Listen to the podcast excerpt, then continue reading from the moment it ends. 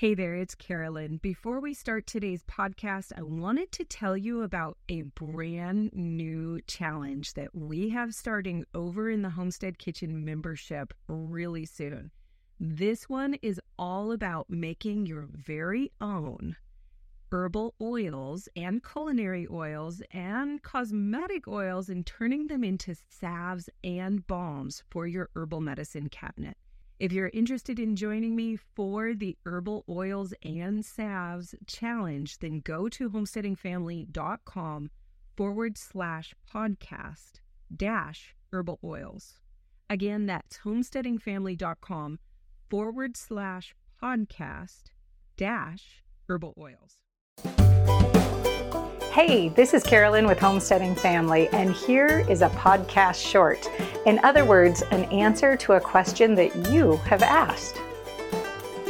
And so, how can we get there? How can we move towards that in the spring to get that soil ready for seeds? Yeah, I think there's actually a couple of different things that you, we can do. And the first one that comes to mind is solarizing the area by putting down some black plastic. Mm-hmm. Yep. Yeah. And, you know, we're not big proponents of using plastic all over the place, but this is a really good application for it. You can actually get, um, uh, plastic that is just for doing this in the mm-hmm. in the garden. Yeah. But you could also use black plastic trash bags if you want to be cheap about it. And you can just weight those down in your garden and warm up a small space of land. Yeah, yeah, absolutely. And that will, you can even use that to melt the snow, or mm-hmm. as soon as the snow is gone, you can use that to warm up the seeds. Another uh, benefit of that is that it will actually germinate the weed seeds that are near the surface yes. and then kill them. Yes. And so that is another benefit to that method. Yeah, we've used that in quite a few garden beds that we have problems with weeds coming back regularly mm-hmm. to kill those off before we plant the plants that we want. So you kind of get a dual benefit right there. You really do. It's really good. Yeah. Good. Another way you can warm up your soil that I can think of is by placing some large rocks right around and into it to movable. help movable, movable. Yeah. yeah. But to help uh, hold on to that heat from the sunshine. When the sun does come out and heat up the area around it, it'll slowly diffuse heat off into the soil. And when you do that, take those rocks and dig them in a little bit. So mm-hmm. get a good size rock or a few of them in your space. You know, it depends on the size of your space and how many but plant those around to the back side, especially if you've got a good southern exposure, and bury them in because they will take in the heat mm-hmm. down into them and will transfer that into the soil, the soil. Um, during the night and will start to help warm the soil up. Yeah, which yeah. is a really good way to go. Most of us have rocks. We can find rocks. we probably don't have to buy them. We just got to put our shoulder and back yeah. into it a little bit. Another way that I thought of was to choose your location wisely for your spring garden because if you can get an area where you have this beautiful, you know, the, the sun is coming in from here and then you've got some sort of solarizing backdrop right in front of your garden bed, right. you are going to pick up a lot more heat in that. So that could be as simple as I've seen people use stacks of firewood Mm-hmm. to solarize their garden right in front of it, put a, a wall behind their bed. Um, you could maybe be against a garage wall or other wall that's in your space, or maybe you could even build up a little brick wall behind your garden.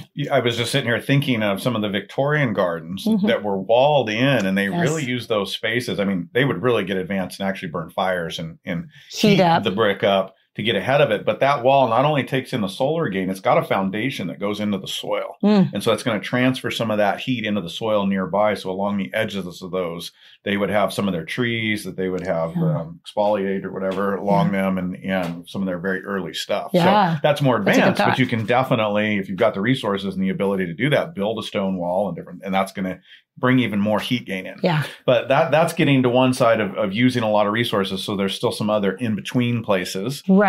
Um, cold frames, mm-hmm. great way to go. Yes, a cold frame is a really good way to go, and that is just a uh, usually a glassed in box that you can just put over your soil. Mm-hmm. In this case, you can also put grow your plants inside of it, just to help capture that sunlight when it comes out and protect the ground from frost. Yeah. So it's going to start heating things up really quickly. Yep, and then an extension of that is the hot frame, where yes. you're adding heat to that frame either through manure um, you could do heated rocks. Mm-hmm. Um, you could even run some hot water and pipes below it or yeah. a few few different systems depending yeah. on how advanced you want to be. Manure is a real common one. Yeah, hot manure, yeah, hot kind manure. of raw manure mm-hmm. that hasn't been composted, so it's still giving off a lot of heat. Now, obviously, you don't want to put any plants right into that manure, right.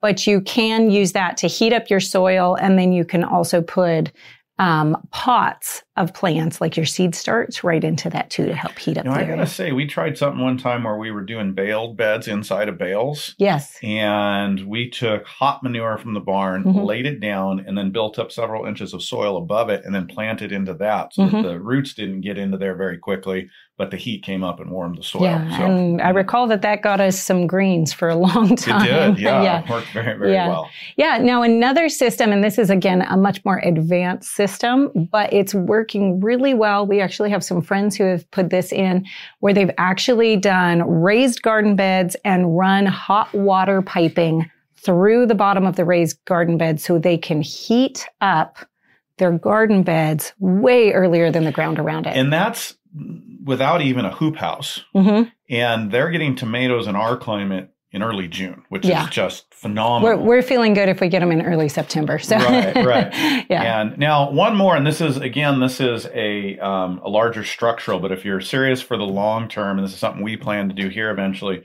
is you can uh, a hoop house, a full size larger hoop house. That's going to give you a layer. You can then do smaller hoop houses inside of that. Mm-hmm. Um, I think Eliot Coleman does them down yes. to like three yeah. to where there's a large one, another one, and even a smaller one. Mm-hmm. And you get those layers of insulation. That's another strategy you can use, yeah. uh, depending on your environment. We're getting into really cold environments, but this is where we really want to extend the season. Yeah. And it's worth the effort to um, do what you can with the resources you have to start to warm the soil up. Yeah, but no matter how, you know, simple you go on the system or how advanced you go, the idea is just to go ahead and warm up that soil before it would naturally naturally warm up because you know, you read about how you can put these frost hardy vegetables in the ground. You can plant them as soon as the ground is workable.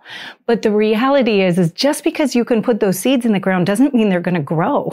they're just going to sit there. Maybe they'll germinate and then they'll sit there and then they'll grow a little bit more on the first sunny day. They're still waiting for the warmth to come into that soil. Right. Um, they're going to grow little bits at a time, but you're not going to get any extraordinary growth if it's still very cold. So the idea is just warm up that soil so that when those uh, frost hardy vegetables go into that soil, they're ready to just really start growing. Yeah, and it, it, can be very deceptive because in our climate, sometimes the days get real nice and it feels like things should be growing. Yeah. The reality is these early spring, you know, plants that we're going to talk about, they can take the cooler air, mm-hmm. but they still need the warmer soil to Absolutely. get going, and you've got to help them out yeah. to get them up. Absolutely, good. And there you have it. I hope this answer is one you are looking for. We'll be sharing more of these in the future and hope you find them helpful and inspiring on your homesteading journey. For more homesteading family content, be sure to visit our website at homesteadingfamily.com.